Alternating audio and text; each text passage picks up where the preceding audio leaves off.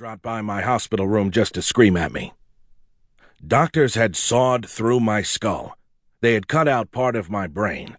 I was still freeballing it in a lime green fairy gown. I was in a fucking hospital bed, for Christ's sake, and Hank's machine gunning me with entire belts of words just because I didn't tell him about the surgery until after it was over. I figured why worry him?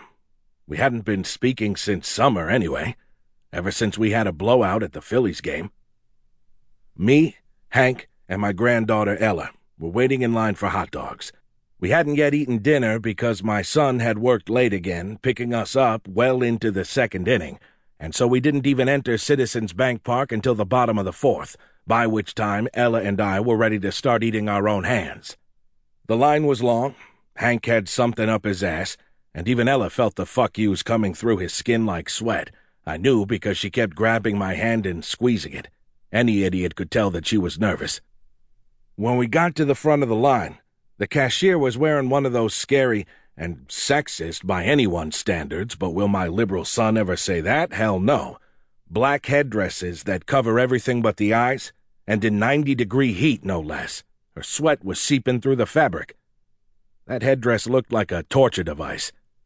If a conservative Republican candidate said women should cover their faces in public, he'd be assassinated by feminazis before the sun set but those same liberals who hate conservative Christians will protect Muslim rights. What were they hiding under those black tents they made their women wear? I don't want to know. So I did the classiest thing this American patriot could think of. I shook my head, put my unwrapped hot dog down on the counter, and walked away in protest. No woman should be forced to cover her face in public. That's bullshit. Un American. The poor brainwashed Muslim lady started yelling at me through the black fabric, saying, You never heard of the First Amendment? Freedom of religion? I had fought for those things, watched my buddies die so that she was free to wear that fucking Muslim torture device in my country, so I was damn well entitled to my opinion. She could wear it, but that didn't mean I had to buy food from her. Freedom goes both ways. As I walked away, I heard Hank making a big production of apologizing on my behalf and then paying for the hot dogs, no doubt leaving a massive guilt based tip acknowledging his privilege, whatever the fuck that means.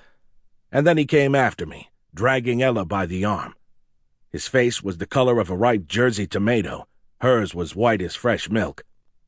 He started screaming at me in front of a growing crowd of strangers in red Phillies caps that matched ours, saying I was an embarrassment and that if I couldn't put a lid on my racism, he was going to ban me from seeing Ella, who at this point was staring hard at her fancy sneakers that actually lit up when she walked, lights and sneakers.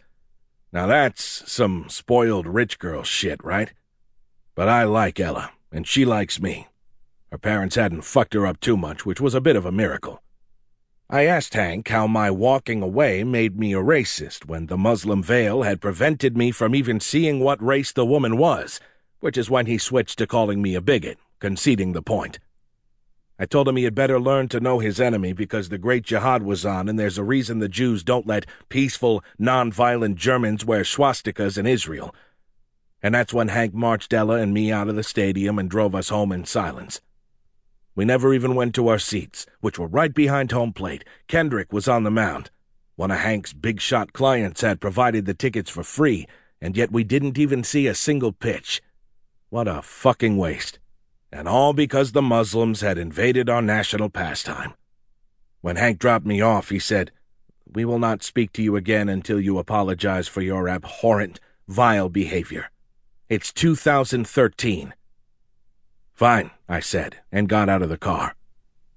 As he drove away, I saw Ella's sad eyes looking out through the back window, and I thought, she is doomed without me.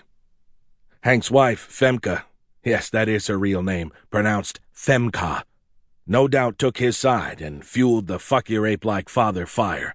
Femke calls me Op, pronounced Ab, because that means ape in Dutch, her native tongue.